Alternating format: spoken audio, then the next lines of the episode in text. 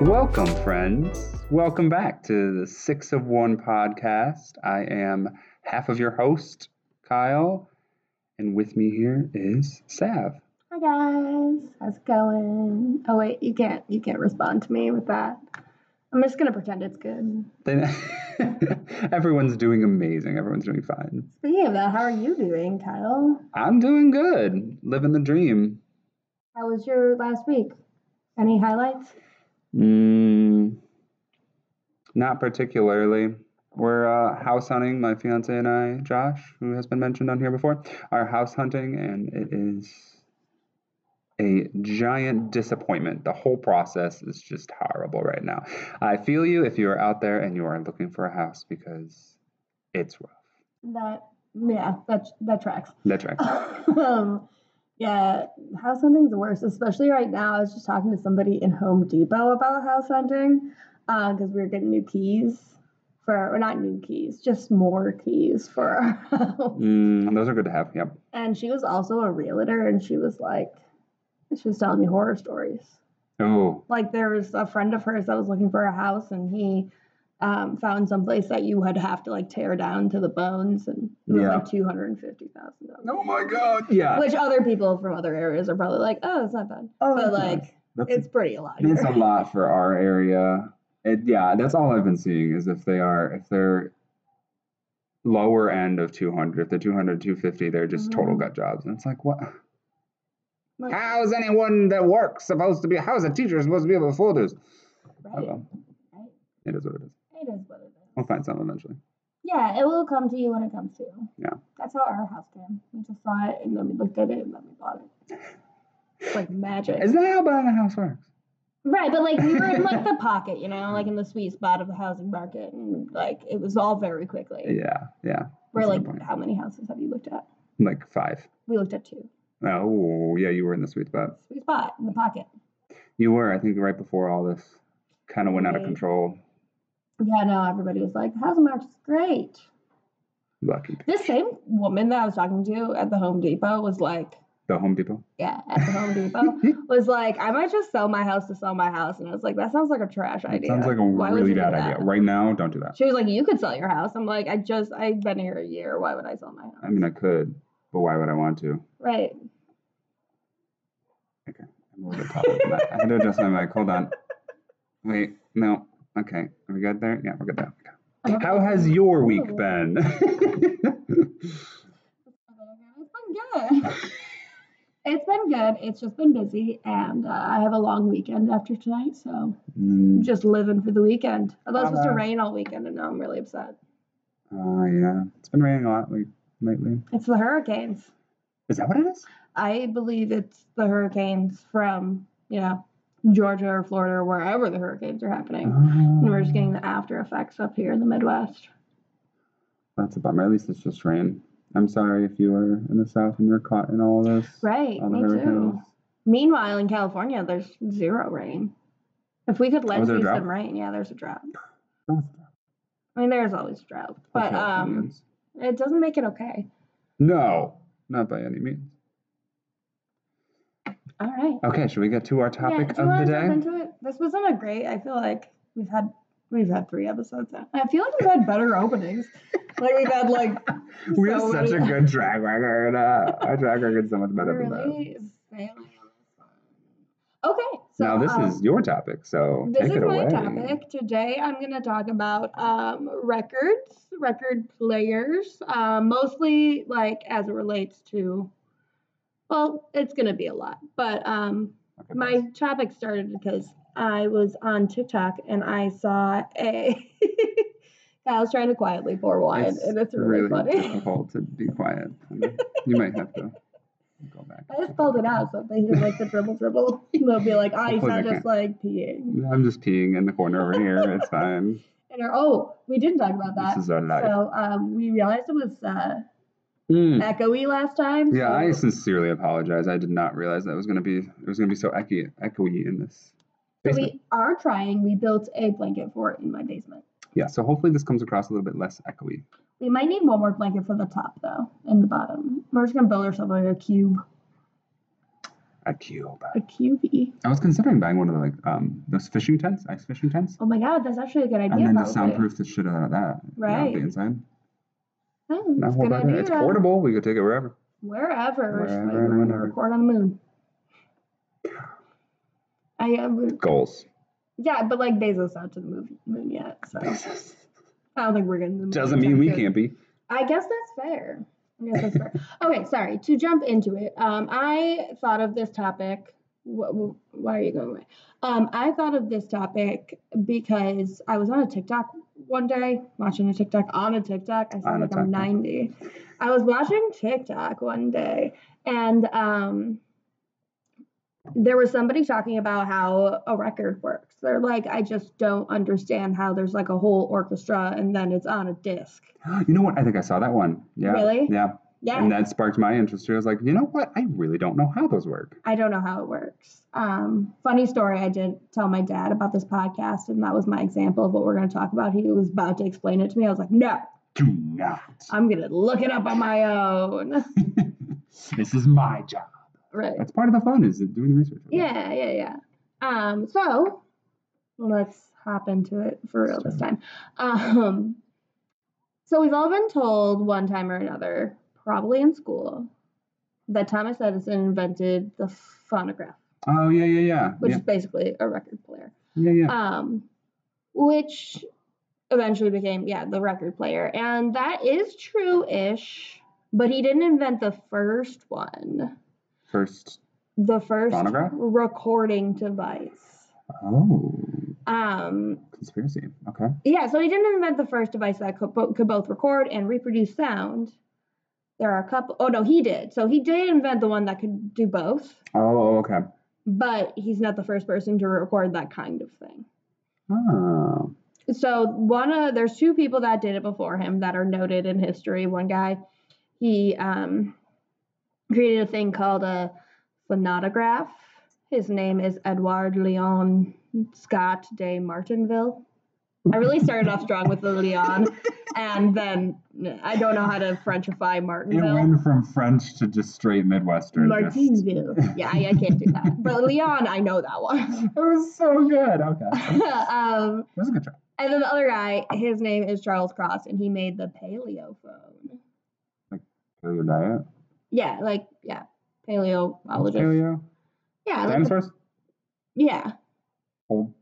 Like the Things? study of old stuff. Yeah. Um, but yeah, he he called it the paleophone. I don't know what paleo means. It probably means something differently.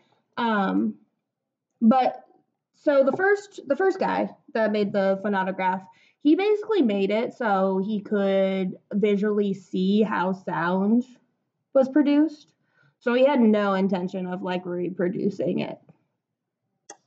He just wanted to see it like written out. To see it. Interesting. Yeah, That's a very interesting reason to create something that's phenomenal. But okay. Right. Well, okay, but you think about it, like back in those times, because this was in like the late 1800s, like there was probably less of a study of how sound actually worked. So they're just trying to figure out how oh sound worked. yeah, they didn't know how the whole sound Like how we worked, hear it. they? I mean, maybe, maybe I'm lying, uh, because that was not in my notes. But No, I would assume. I would assume they wouldn't. Right, like they had theories, but then they were like, "Let me prove my theories with this machine I'm making right now." Right. Yeah.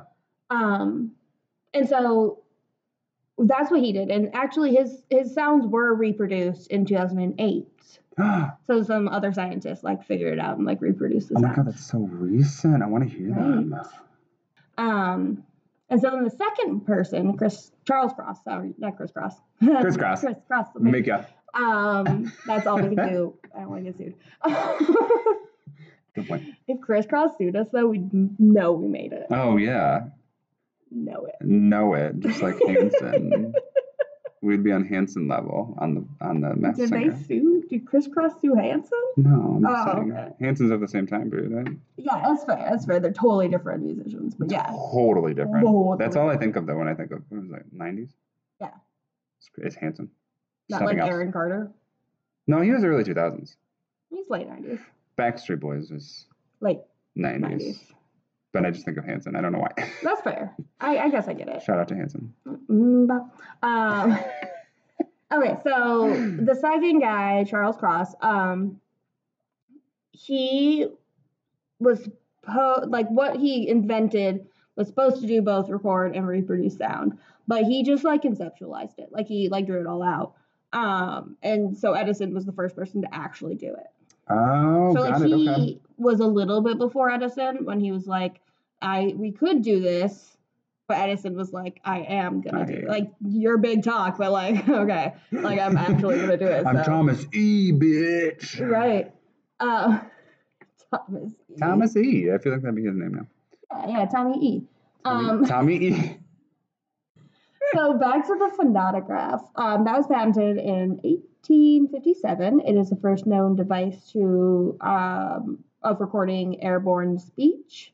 The sound waves traveling through the air, they would vibrate a parchment diaphragm, which a diaphragm is just like a membrane Yeah, yeah, that um, acts kind of like an eardrum. yeah, yeah, yeah. when I, read diaphragm, though, I thought of birth control. I was like, okay. Yeah, no, I mean it's kind of similar. I don't know where I've seen a diaphragm or why. It's, oh, it's a musical instrument you can play in your mouth. I've seen people play that. Oh yeah, it's the same kind of thing like when you put a blade of grass between your yes. your fingers. Yes. You just pretend it's a diaphragm. Yes. There's Okay, actual that instruments you can like insert to your mouth and you blow on it. And people are really good at it. I don't know how they do it, but That's crazy. so it's like that Right. in a. I don't know. Oh yeah, let me continue. What it, okay, What so they had the parchment diaphragm, and it linked to a bristle, just like a hairbrush bristle. Oh. I, I was googling. I was like, "What's a bristle?" And they were like, "A hairbrush." I was like, "Oh, all right." Sorry, that was a dumb question. I'm sorry, Google. don't touch me. And so the hairbrush, like, or not the hairbrush, the bristle. The hairbrush. the bristle that was connected to the the diaphragm when the diaphragm vibrated it traced a line um of on a piece of paper that was like covered in soot Oh. and that paper was wrapped around a cylinder Okay. yeah um So it's trace. It was soot. Yeah. Huh. Yeah. So this guy's like guessed. right Would have well never that's guessed. what he used because he was just drawing Yeah, yeah. Like a like he's not trying to rudimentary. repro- yeah he's not reproducing it and he was like i don't care about rehearing what i just said i just want to know what it sounded or looked like Oh, that's right. Okay, you said that, and I was like, Yeah. how are they gonna replace soot? Yeah That's no i don't think you can replace it It would blow away. Oh yeah, we'll get to that when you have to replay it. But yeah, so basically what he did was like, as much as I understood it reading about it, he like basically made an ear Oh, and then just made something to draw with the ear. yeah, yeah, yeah. So it was like a um. You can't see what I'm trying to make right now, but it's like a funnel, like right, like it's like a funnel that it- goes down to the diaphragm. So it looked like what we would think of as a record player now, like well, I guess like an '80s record player, but Right. Okay. Yeah, I believe so. I mean that's the only way you can really capture sound. Right, right. I mean, it could have been like smaller because like, though those things also like played it back, you know. Yeah, right. Yeah.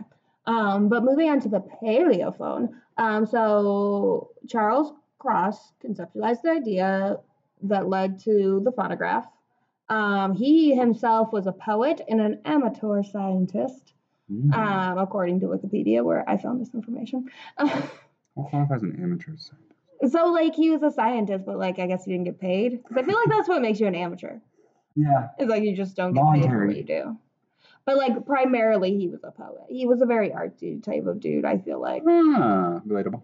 Right, which is why he called it a paleophone because he was like, oh, so Mhm. fancy. Mhm. Um, but yeah, he's credited as being the first person to make the conceptual leap from recording sound as a traced line, which that's what you know first first dude did, um, to repro- reproducing that sound. Um, so he proposed the use of photo engraving, which is like basically when you use light to etch a surface. Wow. Yeah, so like basically you take something, you put like Very oils on that, Oh. and then you use light and like so you're the first thing you have like the sun will damage. Okay. And the second thing you have the sun won't like then you put something over that the sun will will protect it from the sun. And then the sun damages it. Well, not the sun, sometimes just light. Just light, yeah. Yeah. So kind of like you remember like when we were kids we did like science projects where you would take like photo paper and you'd put like stuff on top of the photo paper and then you'd expose it in the sun and then you'd have like a little picture. I never did that, but now I'm Uh, really pissed that I didn't. Yeah, I was homeschooled, so we had funner projects. You had way more fun. Pro- we never did anything. I want to do that. I'm gonna do that, go back in time and be homeschooled. or I could just do it now. I guess you could just do it now. Do it with your I kids. am an adult. I mean, it's not really English related, It's but not- do it with your kids. That'd be like a really cool project, though. Thanks, thanks for that idea. I'm gonna use that in the future. So welcome.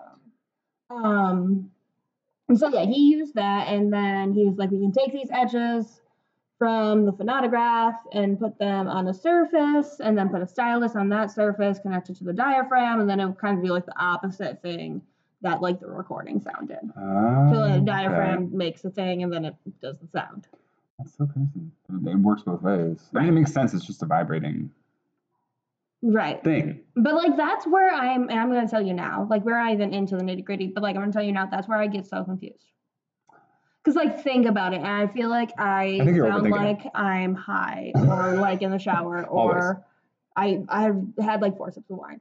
Um, Shower but like if you think about it, all the things I'm doing to you right now are just vibrations, Oh yeah, I mean that's what that's all sound is. It's just vibrations. It's just a, it's right? But just- like how crazy is that? Because you've heard always blown my mind. Yeah. And like how do they make words? The craziest thing to me is that so what I'm making right now is just my vocal cords vibrating and making sounds to you, but also things like dropping your phone on the ground. Same thing. Right, and I, I think like because I guess I can get it with voice because I took a linguistics class once too. So like it's all about like yeah the vibration, but like also how you put your mouth Yeah. makes those different noises. But like I guess that's how it is with everything. Like the difference between like a drum or a trombone or like a, a Right, piano. right, right. It's So- all like and it's just a different way of making that. Yeah. Horns are a good example because they have the um what the fuck is that thing called? The flared out at flare out at Oh. the end, the bell, I think is what it's called. Sure. That is basically what our mouths are, Right. if you think about it. That's fair.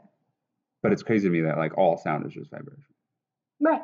And like how you manipulate and how it's manipulated. Absolutely. It's crazy, and so I think that's where I like it. It's super held up, It's and it's just- just yeah. overthinking vibrations. On that note, we want to take our first break and come back to the craziness. What's that? What's on the uh, menu after this? After the break. Um, we are going to talk about more about Edison. Ooh, uh, big uh, Tommy E.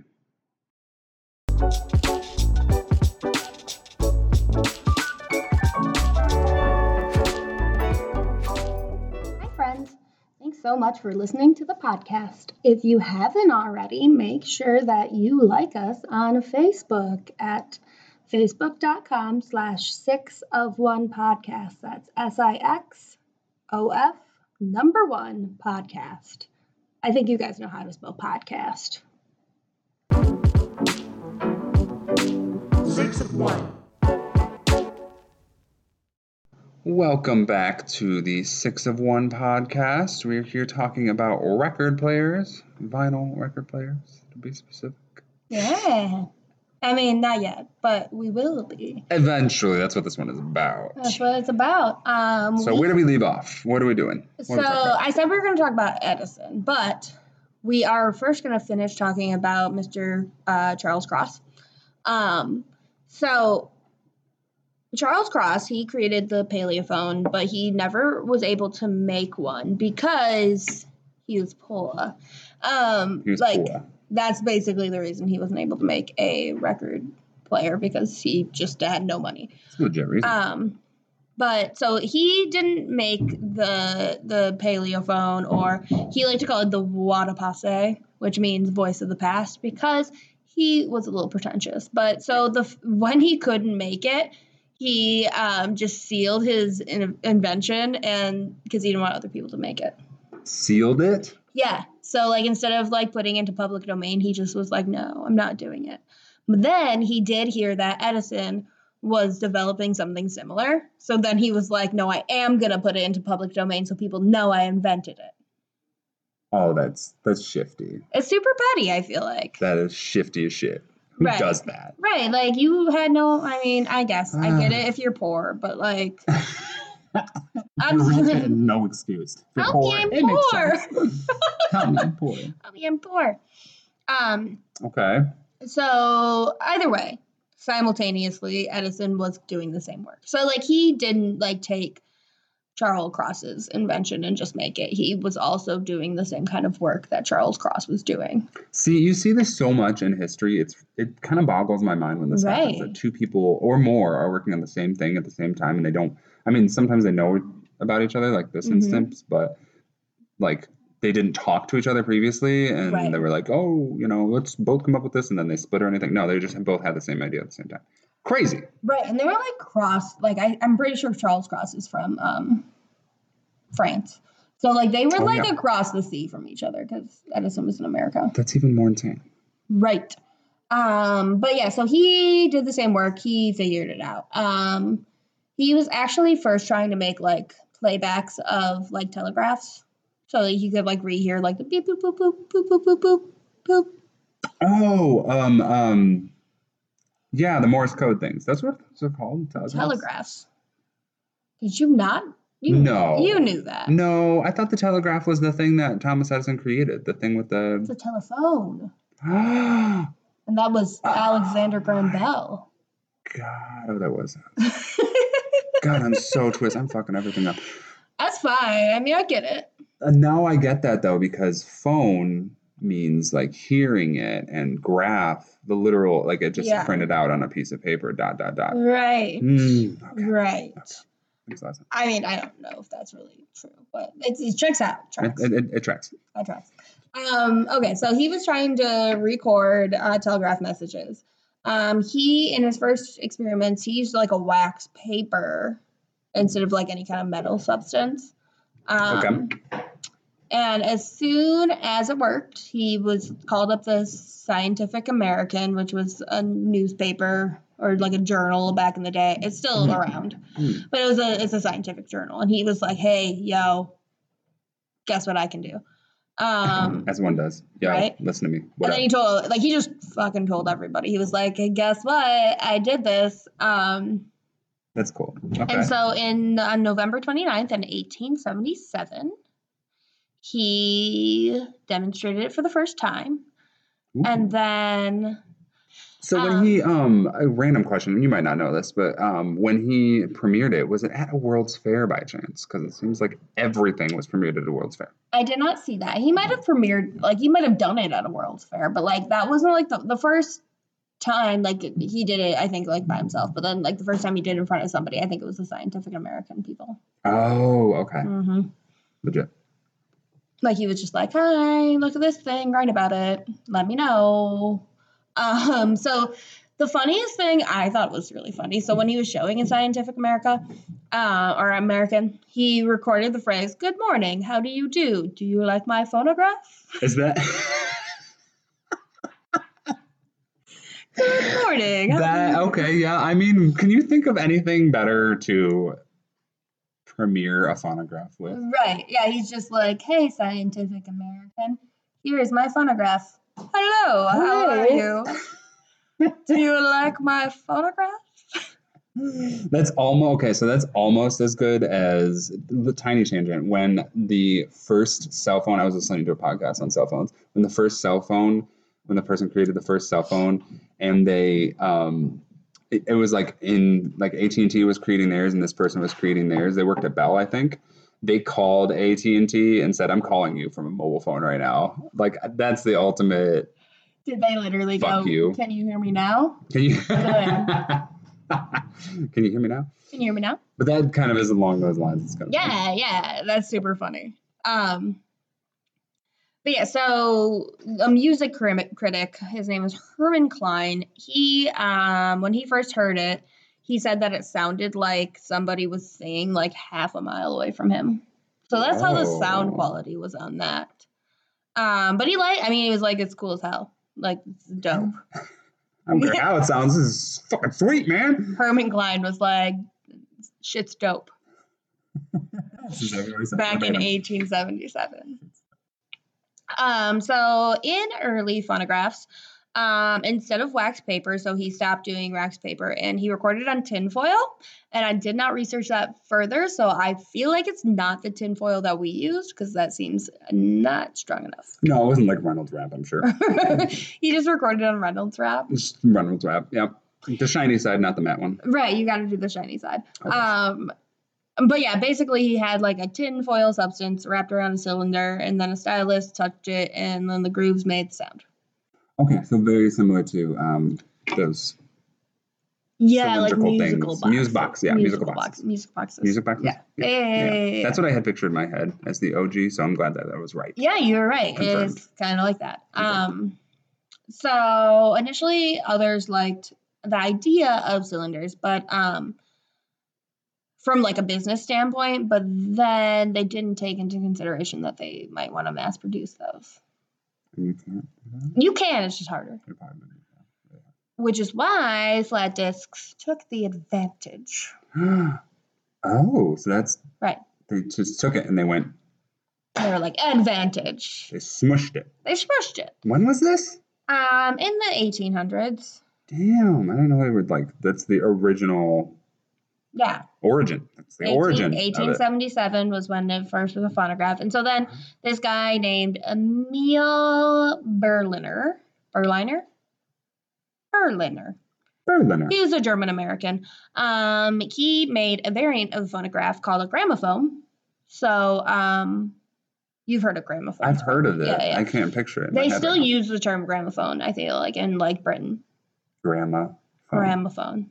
There's like a joke. I, did, I didn't look it up. I almost looked it up because there's like a dad joke about a gramophone. A gramophone. Yeah, like, Like the phone that grandma has. Yeah, yeah. Um, Emil Berliner took a variant of the phonograph called the gramophone, and he implemented Charles Cross's um, original concept, um, which was having a diaphragm linked to a stylus, causing it to vibrate, and tracing a circle on a zinc disc coated in beeswax. Oh, so back to the wax idea, but also the metal idea. Yeah. So the yeah, there's the disc and then it has beeswax on it. Um, and then they dip the disc in a chromium acid bath, and that's how like the so like everywhere that um the stylus removed the beeswax, Yeah. that like engraves, Yeah. and then everywhere else, I Yeah. think you just have to get the beeswax, or maybe they kept the beeswax on. I don't know. I would assume much. that the yeah, because when they dipped in the chrome, the beeswax would be inside, so it would be like yeah, um, interior, like almost a candy. It kind of sounds like. right. That's that's really genius. Look at those genius inventors in the 1800s. Right. And then, so they did that because it was so much easier to reproduce because of capitalism. Uh, always capitalism. Right. Which is fair. Money drives everything. Um, okay. So now this is kind of like a side thing, but it was really fun. Um, so in 1889, the first phonograph parlor opened in San Francisco, which I feel like is on brand for San Francisco. That is so on brand for San Francisco. Um, so it had like a row of these coin operated machines with different um records. And so like you'd go and put a coin in it and then you'd like crank it and you got to just sit there and listen to like any phonograph. oh my god, it's like an arcade for Right. phonographs. Or Yeah. Yeah. But if you think about like um if you think about like record stores from like the early or late 90s, mid 90s, early 90s maybe, I don't know. yeah. Oh, that's what you did. Right, you would just well, you wouldn't pay, but You you, just wouldn't go in there and like you know listen to music or like FYE. FYE. Yeah. Yeah. I forgot about it. Good old FYE. Love FYE. Um, so those were invented by two guys, Louis T. Glass and William S. Arnold. Mm. And so then these parlors peaked around the 1900s, mostly in like Paris, Oh, that's a very um, Parisian Parisian Parisian. thing. Yeah, Wait, so okay. Side note: Paris is Parisian, right. but there's also Persian. Which is from Persia. And straight up until about a month ago, thought Persian was the same as Parisian. No Oh, joke. I was I don't know where I was, and I realized that Persian is spelled P E R, and I was like, oh, that is not Paris. That's not based off of Paris. That is a different thing. And then I was like, oh yeah, there's a Persia. No. I mean, I, I understand. I, I have had that thought before when I was younger. I was like, oh, this is the same. Oh no, it's not. It's not at So all. it just took you. I don't know why. Yeah, else. yeah, like 20 years or so. Um, other fun fact: back in the day, when they didn't have um, duplications, Mm-hmm. they had to make each record like Again and again and Yeah. again. Oh my god. yeah. So they just made like every single record, and so No, thank you. um one performer his name was george washington johnson he performed literally thousands of times for a single song Oh yeah, because the performers, whoever was doing it, would have to re-perform it. he would perform like 50 times a day That's insane. What if just you? to like get these out what if you fucked it up in the middle of it though? well then you record again Oh my god. you just trash that i feel like and record again Nope. Nope. um Could you imagine if we we were doing this podcast on that format on the gramophone? Right. we'd have to record it and then Um, like if we messed up we couldn't just edit it out yeah because i was thinking i was like how far do i go with this and i was like i can't go all the way far enough to be like No. and now we have digital no, no, you couldn't go now. from then to now. No, we're just we're just Way too much. doing the line. Um, okay, so now that we've talked about how it was invented, so that's basically like the long and short of like how it was invented. I'll talk more about like how it became popular and like what happened, you know. But we really haven't talked about like how it actually literally works. Do we want to take a break before we do that? We can. That sounds like a good segue to me.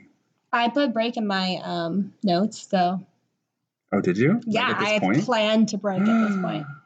We are on the same wavelength. Ah! Ah, okay. Okay, enjoy this break.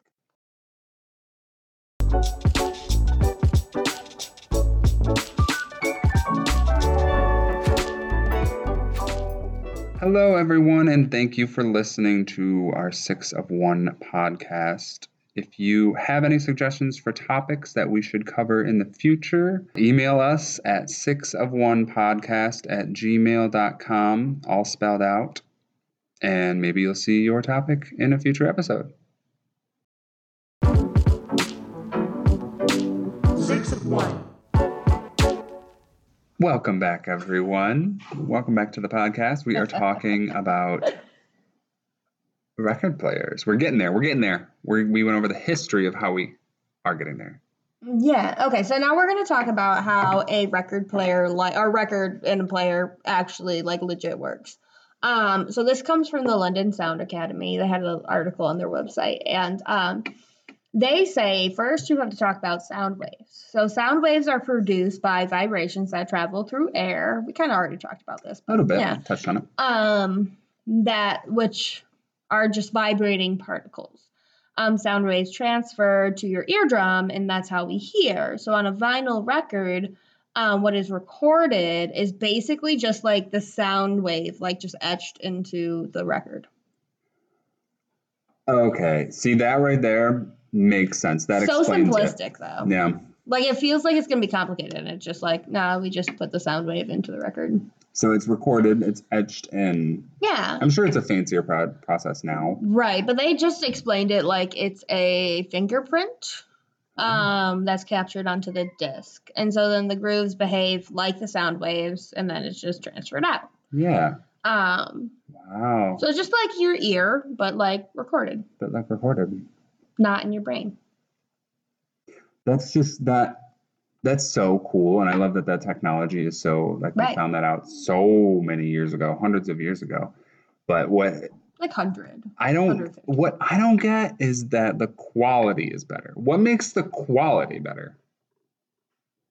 Well, I don't know if I really have that answer, but I'll continue and maybe we'll get to that answer. Because like when the first one, well, I'm about to go into the fact that the first one sucked in sound quality. Well, good segue there, Kyle. Right. Uh, it was a pretty good segue. Okay, so we're going back to Berliner and his gramophone. Um, the sound quality was trash. Like that's literally my next next note. Um, compa- especially compared to the wax cylinders that Edison used. You know. Um, so like they kind of had to like, like, do we want to be able to produce these for other people, or do we want the sound quality to not suck? Oh, and this was the one that was carved. Wait, what, what what one is this? Is this the one that's That's carved into the disc. Carved into the disc, Yeah, and then the disc. the wax is laid over it, and Yeah. then okay. Yeah. So we're not even too vinyl yet. wow, To be, wow, to be wow, honest. wow, wow. Okay. Um, but so American businessman and engineer Eldridge Reeves Johnson. He founded what is called the Victor Talking Machine Company. Um, and he was able to figure out how to improve the sound fidelity. That's what they call it. I don't really know. what that means. Fidelity, Um, I didn't look at what fidelity means. investments. Not investments, sound. um, but he could increase the sound fidelity of the disc, and um, so then it, it basically sounded as good as Einstein's um, design. So then um, Berliner, along with Johnson, um, they were just making shit together. Like they owned that company together. Oh, okay. Um, and they made 10 inch records of pretty good quality until, uh, and then in 1904, um, they developed discs that were pressed on both sides. So, like the A side, B side records that we have now. oh, in nineteen what? 1904. Oh four. 04. Wow, that's a that's way earlier than I would have assumed. Yes. What if I called it 1904? Nineteen hundred four. 1904. That's pretentious. I feel like. right, but as you know, like the 2004 conversation. Oh yeah. t- Oh, 1904? and 1904. We had a conversation about this. 1904? Like when we were roommates, we had a conversation You were about this. so mad and how so pissed funny. I am when people say 2004. I say or- that. I say it. I don't know. I can't stop myself. And Sometimes you just learn it that way. Uh, by the way, you said they were 10 inch discs. That's actually kind of small, It's isn't it? Are we talking diameter or radius here? And most things are diameter. um we are talking diameter. So that's from my elbow to Yeah, here. That's about the size of a record. That's like a 45. no, 45s are like six inches. Oh, really? You're a man. You don't actually understand how. I don't work. know how anything works because I am a man. You're like, oh no, six inches is this long. I know what six inches is. Oh my God. I'm just kidding. we went there. I of course I went there. We went there in like one of our other podcasts. Bitch, I don't know what six inches is, but I know what eight is. Oh. Oh. I'm just kidding. Not going there. I'm just kidding. um. All right. So yeah, they had tendon cylinders. Okay. So then in 1912, Edison started producing disc records because he was like, I guess we're not gonna vibe with this cylinder game. He was like so like into the cylinders. Really? Edison Like was? he, yeah, he like likes cylindrical things, huh? yeah. So in his like first design, he did have like a flat disc like in the patent Mm. that he had, but then he was like, nah, I prefer the cylinders. Wow. Okay. But everybody's like, we don't prefer the cylinders. But he kept up the cylinder game until 1929. Wow. Yeah, he just kept producing them. Nobody was buying Uh, them. 29? 1929. When did Edison die? I actually thought the same thing and I never looked that up. Damn. After 29. After 20. That seems so late to me. So late. Like, I don't, I can't picture him being in time, like, alive in a time when What, Betty White? Betty alive? White was alive. Yeah, yeah. No, they were definitely alive at the same time. And he's like old and she was like, mm, not old. Damn, I was gonna say Marilyn Monroe, but then I took it further and I remember that Marilyn Monroe was alive when Betty White was alive. They were born the same year, I think. and Elvis Presley. And MLK.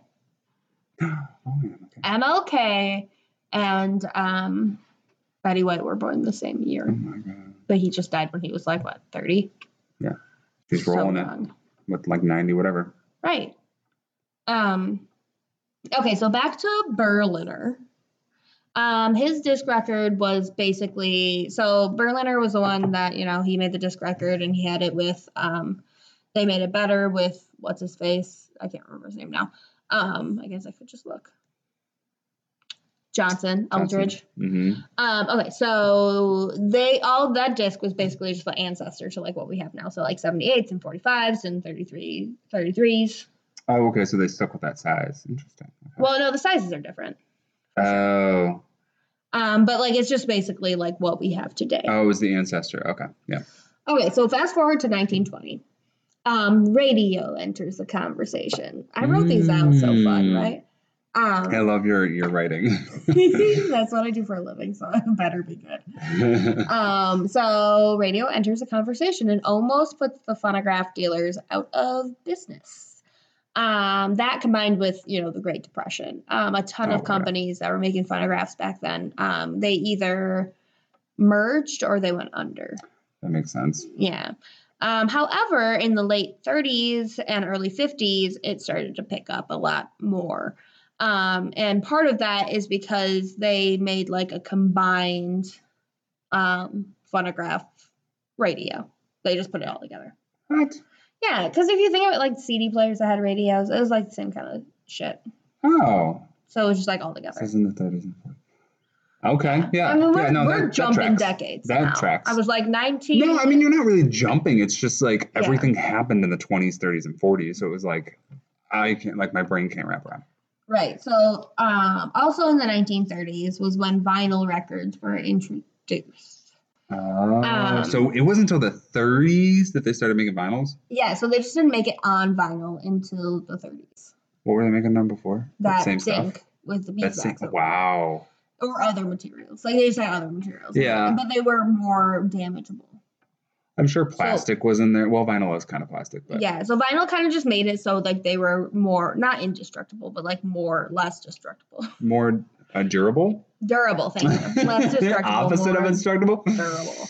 Or Uh, yeah. yeah, Aw, just a better way of saying indestructible. Skuma wants to say something. He does. He's all up on us. My cat, uh, as you can see, if you're on face, you're. I say as you're on live. We have one person on live. Um. Okay. So, um, in the 1930s, they were introduced, um, durable, and you could reproduce them better. Um, but they didn't become popular until the 1940s, and they become popular in 1940s when a record label called V-Disc, which um, provided records to the U.S. military personnel, um, which was supervised by Captain George Robert Vincent, but he went by Bob. So I'm just gonna call him Bob. Um, so basically, eh, from 1942 to 1944, the American Federation of Musicians, which was a labor union that represented instrumental musicians, they went on strike, um, and they just they were telling like record companies like I'm not going to record for you oh, because I guess bad bad conditions. I don't know. oh, okay. I really didn't look into As it. as one does, as one you know strikes for. Right. So Bob convinced the leader of the AFM, James Caesar Petrillo, Petrio, Petrio, Pet- Petrio, Petrio, Petrio, probably. Petrio. Yeah. Um, yeah. to make records for the military. So he was like, "Hey, like, just come make records for the troops, basically." Oh, Um, so it was, I mean, artists like uh, Louis Armstrong and Coleman Hawkins and Mm. Art Tatum Mm. recorded like their concerts, and um, they were just distributed to the troops. But like, it was like while the troops were trooping, wow. Um, like while the were- troops were dripping. they weren't able to like take them home Oh, okay. because some of them smuggled them home, and then later they had to come and get them. Oh, they were like, well, yeah, you 'cause weren't that's, supposed to pick it that's- I mean, I don't know when the whole um, F- FCC, the whole um, oh yeah, FTC, the Federal FTC, Trade Commission. yeah, came into thing with the whole copyright thing. I don't know when that came around. Right. And like basically they made this deal with Bob because like they weren't getting paid adequately, I feel like.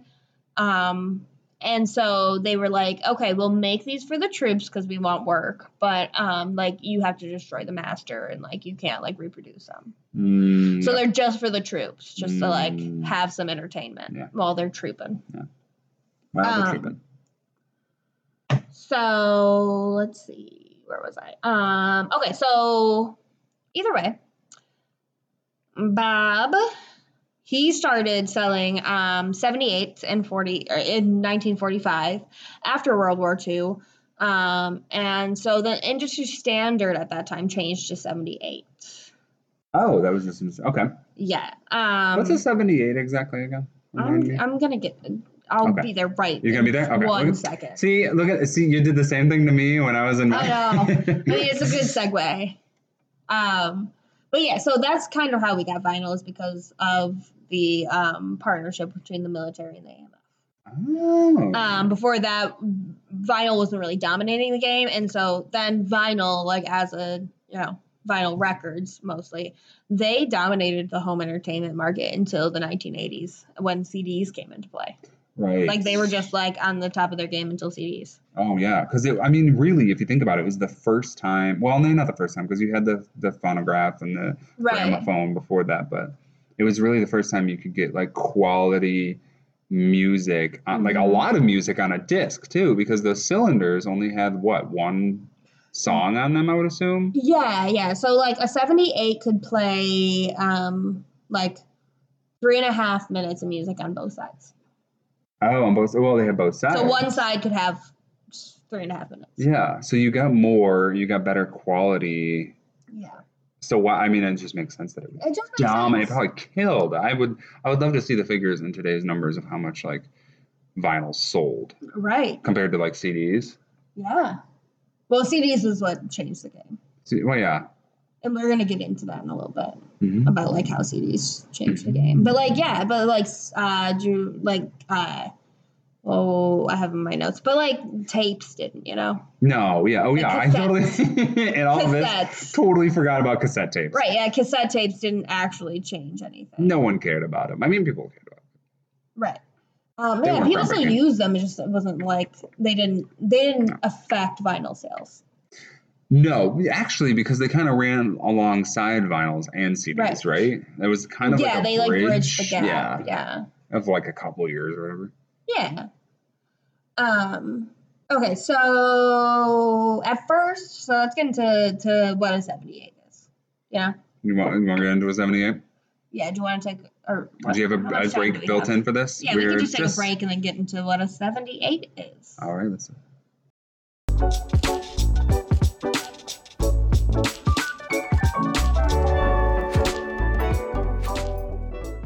Listening to this right now because we don't have any ads.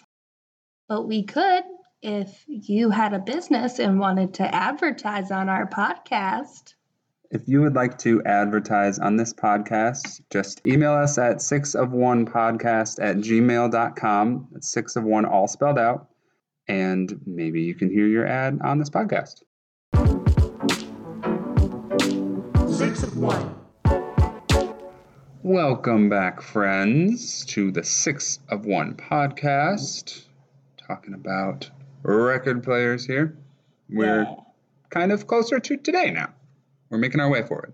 making our way downtown. Um. I Great to- song. had to do it.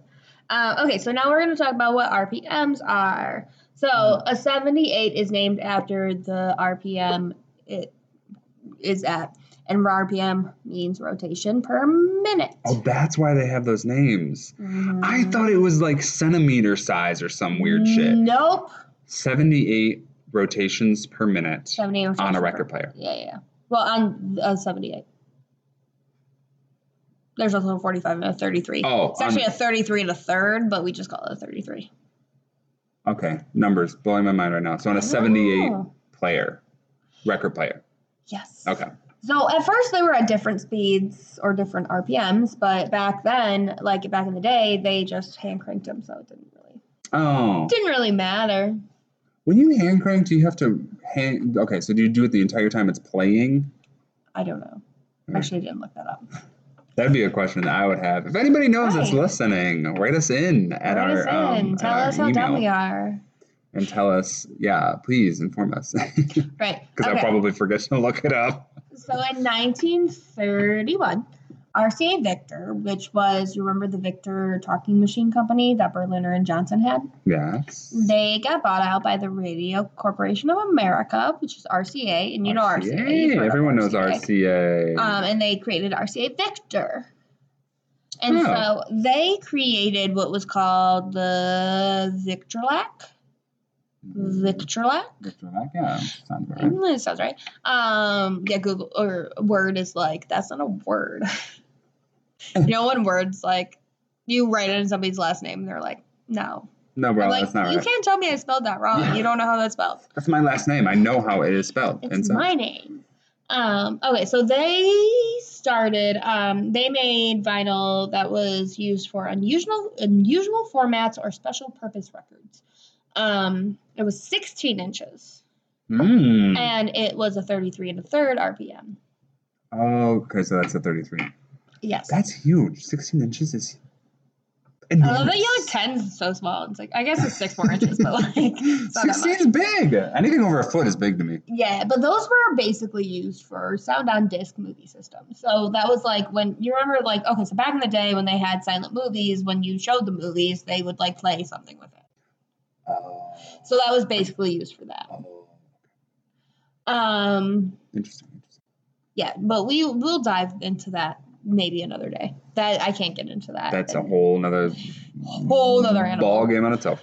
ball game. Ball. Um, so back to the 78. The 78, so the popularity of the 78 has to do basically with um, playing time, or the popularity then of the 78 was with playing time.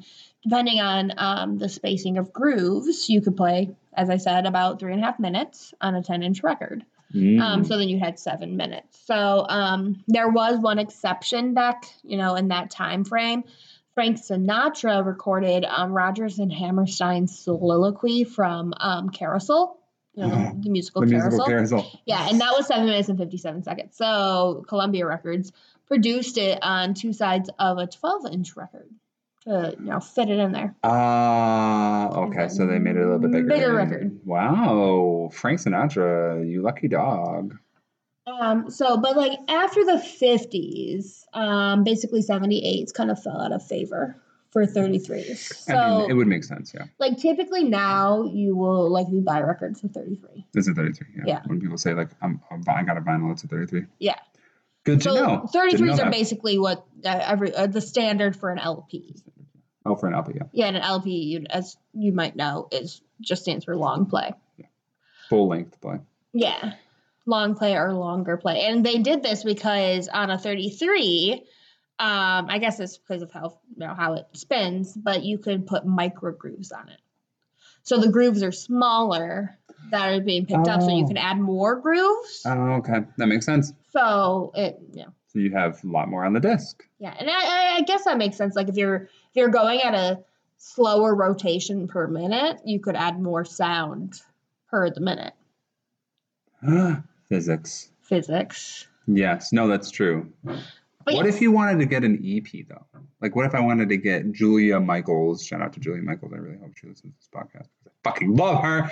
Um, her one of her EPs. Would it be on a 45?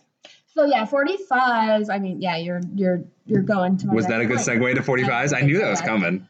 Um, but yeah, so forty fives were typically used for EPs, or I mean, they were typically used for singles, but sometimes for EPs. Mm.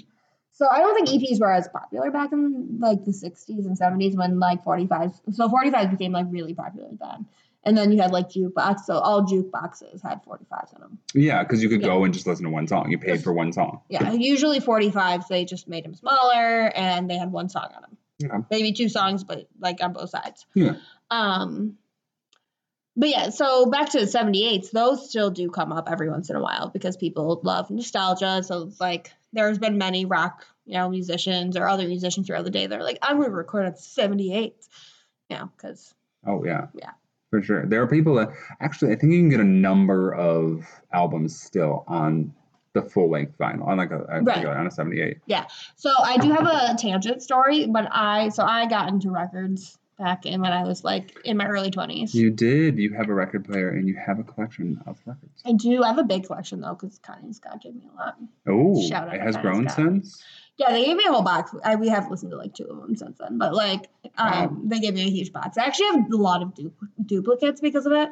Like I have two rumors because they gave me their copy of rumors, and I have my own Oh my copy I God, bought that's in a, great. like a record shop. But either way, so I bought um an artist, Father John Misty. He had an album come out that's called "I Love You, Honeybear," and uh, the first time I played that, that I was a little um not in my right mind is how I'm gonna phrase that.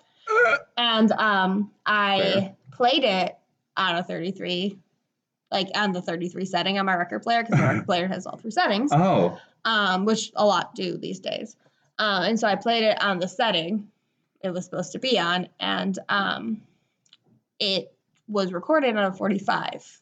So oh. it starts off as like, whoa, and it sounded like the devil was coming out of my record player. Oh God, no. and I thought the devil was coming out. Of my but it was just I googled it like swiftly, and uh, it was like, nah, you just have to play on a 45, and I was like, oh, okay, that really tells me that you were not in the right mind because you would have figured that out. right. You I probably would have figured that out. And you would have been like, "Oh, So this isn't the right setting." But if you, you but I was just like, it. this is well, I was in my parents' old house, and I'm pretty sure that house is haunted, so like that just added to it, you know. Oh my God, yeah, I know. Right, so like it just added to That's the like place the to drama. Um, but it's so funny because then every time, like, I remember one time I played, um, actually, Fleetwood Mac's Rumours after that, Oh. and so that, but I still had it on the forty-five second Oh setting, so that it was going really fast. it was really funny. What's happening? Uh, my record player's. Uh, but that one I didn't think was haunted, but it does sound super funny when you hear like Lindsey Buckingham's voice like three octaves higher, just going really fast. Because it's going fast. Um, but that's a fun story about my life. Uh, Okay, so RCA Victor, um, they developed the 45 and they used the 45, right, as we said, for jukeboxes. And then they were super pre- prevalent around the 60s and 70s. Like, I remember Connie talking about 45 oh yeah. She had 40. It's actually, sorry, second tangent. So, you remember the song, Soak Up the Sun by um, Um, Sheryl Crow? Yeah. So, in the end of that song, so that song came out, what, like, we were probably like 10, right? Ish. Yeah, I was eight Younger, or nine, yeah. so you must have been nine or ten. Yeah. Yeah, so when that song came out, um, my sister's like three years older than me, so she was like a preteen. Um, when it says, you know, got my forty five on, um, she thought that she that Sheryl Crow was forty five. Like that's what she thought she Oh meant because she didn't know what a forty five She was. didn't know what a forty-five. She Just didn't grow like when we grew up, Oh we didn't have forty fives. I mean, well, I would have thought the same thing. I just didn't care. That's I just didn't care what. Sheryl Crow meant by that line. But Jasmine was like, "Yeah, Sheryl Crow's 45," and it was when Sheryl, Sheryl Crow was like 30. 30, maybe even late 35. early 20s, or not early, Yeah. sorry, late 20s. Yeah, kind of was like, uh, Sheryl Crow's definitely not 45. Definitely not 45 yet. He's All 45 right. now, I'm pretty sure. Right, maybe 50, Probably upwards to 50. 50, but like, that was like, what, 15 years ago? If I had paid attention to that line, if I paid attention to that song, like what you meant, You I might have been would have doing been. the same thing. I yeah. would have assumed the same thing. Sure. But yeah, you were on my level where we are just like, I don't care what she says. This is a good song. Yeah, right. No. I didn't never, never, never cared about what anybody had to say. Um, I was eight yeah, and shiling it up. discovering myself. I didn't care about anybody else. Um, okay, so now um, we're gonna get into the fall of records. So we got through the rise of records. And now let's go to the fall. So, okay, so basically, records um, reigned supreme throughout the 20th, 20th century, withstanding competitions from reel to reel tapes, eight tracks. Oh, that's what I was trying to think of eight tracks. Eight tracks. Yeah. Those were completely obsolete. I mean, people refer Oh, to those them all the like time. like my parent, my mom had an eight track player in like a car once, and she talked about it. But like, I feel like yeah, eight tracks were like popular for like a couple years, like half a half a decade, two maybe a decade. I want to know why. So, like, people collect vinyls and sh- obviously you collect vinyls. People Right. collect vinyls and shit still, but like Nobody gives a shit about nobody gives a shit about eight tracks. Whatever happened to eight tracks? Why do we not care about them? No one cares about cassettes Mhm. either. Future episode. Future episode. I feel like people care more about cassettes. Like at least cassettes are used in like um you know like modern art pieces where they like Oh uh my god, yes. Where they use them as like hair or some shit. Oh yes. so at least they have a purpose, but tracks have zero purpose. the clash of uh recording. What would you call that? What would you Um, call all of this? the music industry? I don't know. Rec- music. Recording. Oh, they're called Medium? um wait wait wait. They're called I have in my notes. Um Uh oh, I don't have it in my notes. I thought I had in my notes like a term that they used. Um, Whatever that term is, clash of whatever that term Like is. Look, media. look out for Media. that podcast in the future. We got to do that at some point. That's a Right. great one. Um, Continue. so yeah, so um, records kind of still reign proceed. So compact cassettes, which is what we had. So real, real, real to real tape was different, but like we had like compact cassettes when we were growing up. Um, but that was until yeah, in 1988 the CD was built, and the CD just fucking took them out. And still. Check it out. It's crazy. Um, okay, so this caused record um, records to be basically phased out in the 90s. Record stores were nervous that they would lose money from unsold record sales, so they just basically stopped like from getting them from their purveyors. So like from um like record dealers. Oh yeah, called, record like, sellers, people that worked at Yeah, distributors. They were just like, don't bring me any. And then they did like a buyback program. Like the record companies did like buyback programs for records too. Oh, Yeah, but it all like comes down to like um there are theories that that state that they think that this was a ploy to phase out records because it was cheaper to make CDs. oh my God. Well, I'm sure it was. Like the companies did not want to pay that to yeah. when they could pay way less for a CD. yeah, so the record companies were like, "Yeah, give me back your records if you're not going to sell them." Um but that might be like another topic we have to talk about. Okay, so they say video killed the radio star, CD killed the vinyl star, Yeah, which is kind of obvious, but like it really did. it did. No, CD killed the CD killed the Recording star. Recording. Oh, it's still recording.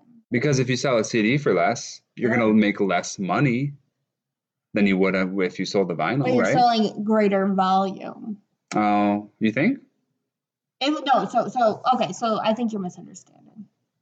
It wasn't cheaper to. They're not cheaper to sell. They were cheaper to produce. So the profit margin. Oh, the profit margin. Okay, never mind. Never mind. Never mind. Yeah.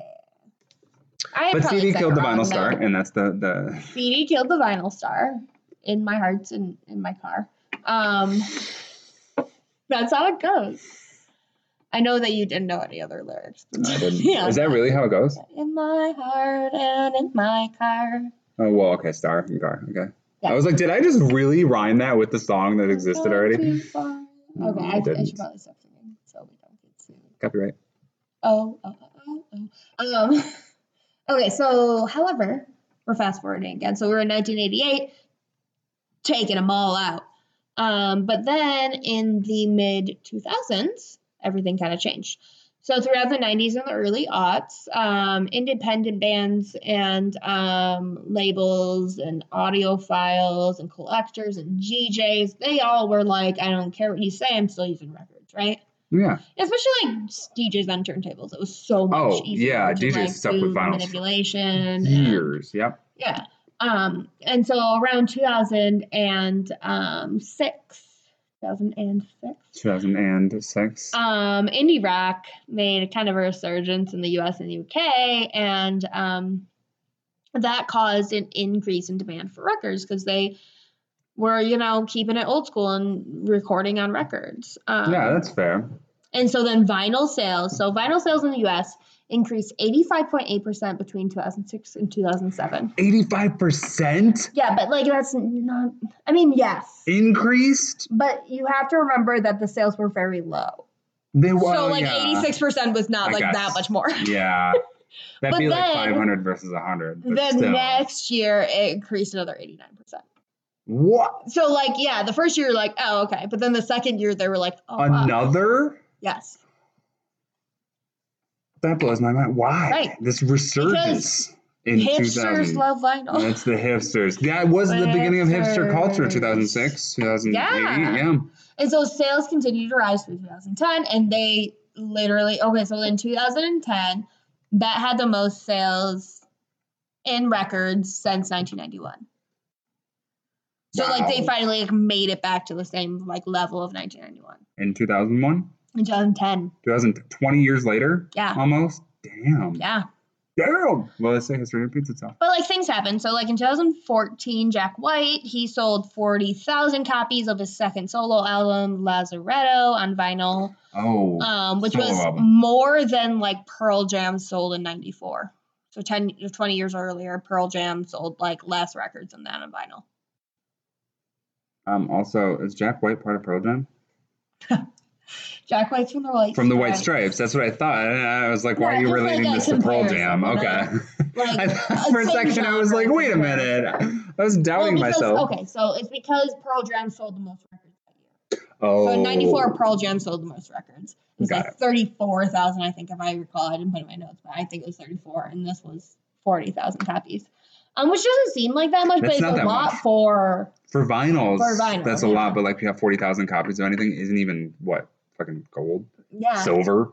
And so, um, by that time, and like moving forward, vinyl is is and was the only physical medium or physical music medium to increase sales with la- relation to the previous year since the rise of digital music. Wow. So like you think 2014? I mean, like when we so 2014, we were like I I was 21. mm-hmm. So like we we were using LimeWire in like when we were 13, like 10 Yeah. years Oh yeah. Oh yeah. Oh yeah. yeah. Like yeah. we were using LimeWire and like downloading music, and music was already digitized by Yeah, then. yeah. iTunes was around. Right. And so by this time, um like vinyl is really like killing the game. Like it's it's it's so It's- CDs took vinyl out, but then vinyl just Vinyl. came back and CDs have not come back. Vinyl came back with. And they're not gonna probably come no. back. No. Why? Who? Why would you? Yeah. Yeah, CDs are just like out there floundering in sales and vinyl's like, I'm making it, bitch. No, I'm making. See, it's a good. I was the first and I'll be the last. I feel like that's why, you know, because it Oh, was yeah. the first. So it's gonna be the last because and it stood the test of time because it's good quality. It's good quality. Stuff. Like, yeah, because I have records that were definitely bought in the 1970s that are fine. You like, I know my CD. parents bought those when they were kids. You're gonna scratch CD you Right. scratch It is vinyl. so much harder to scratch vinyl. And, like, sometimes, like, when you have problems with vinyl, it's like it's something wrong with something else, you know? You can get sand Right, in like vinyl, but you can clean it. yeah, or like your needle's broken. Or whatever. Needle's broken, you can get a new needle. Like, Yeah. it's not like you're gonna, like, yeah, you scratch a CD within, like, You're five seconds. fucked. Um, so okay, so the culture around records is so much different than other forms of physical music. People celebrate the industry. They've had Record Store Day in April since 2007, and it continues to grow each year. It, you know, minus last year they didn't have it because. Oh, uh, COVID. Yeah, but um, every every other year it's it's growing. Um, So it's like a national holiday about record stores. yeah, and it's really like if you think about it, it's like a good thing because Oh hell yeah. You keep small businesses in Mm-hmm. in business um and it's just like you know it, it helps um independent artists make their names because like we have a record store up in flint and they have like local bands that come in and they you know play Yeah. at the right, record store so like it's just like this symbiotic relationship between like independent artists coming up and people in record stores and like Mhm. it's really you know making the the industry less because you think about like and i know that these are you know you have a lot of favorite bands that are in this genre but like when you get to like the justin biebers of the world like they're great and fine whatever but like they are really like making it more corporatized Oh, 100 percent. than like you know the people doing di- diy shit and like right. you know trying like it's it's to the point where like unless you get discovered when you're 11 by usher like you can't make it Exactly. That's just like, oh my God, that's just like uh, Josh's brother's band. Shout out yeah to Avalon Black. Oh, They yeah. very much do that. They're all around Flint all the time. Oh yeah, I've heard of I don't know them so they- many times. Have you? Yeah. Oh, yeah. Yeah. been- um, I don't know if they go to like record shops and stuff, but they definitely play smaller bands. I actually think they have been at Jack's Record Stash, which is what I was just talking about. A couple of the guys, when I used to work at that place that I worked that had a bar connected to it, um, they used to hang out there. So Oh, that, tangentially, like I didn't know them, but I, I heard of them. Oh, Yeah. They're, I mean, they're kind of moderately. They're definitely small they also sure. got like a piece in like a local magazine not too long ago. Well, a couple years ago. No, I think. Yeah. Look at us keeping it vague, but like also not vague. But also not big because I definitely knew the band name. But I mean, hey, they probably appreciate it. They want the listenership. Yeah. Right. Um. Okay. I guess the last thing I had to say is the neat thing is that you can get tons of records now. Um, and that's what I was gonna say. No, no. Okay. So yeah, I mean, if I would have led in for my last sentence to the sentence without like the delay, I think it would have went very well. But um, what I mean is that like you can get like Ariana, you could get Justin Bieber record. You could. Like like can still get them. records are not just yeah, not just DIY artists doing like you know indie bands or like like Jack White. Jack, you know Jack White has like a recording studio that does recordings on straight onto records in Detroit. oh no way. Yeah, he's from Detroit.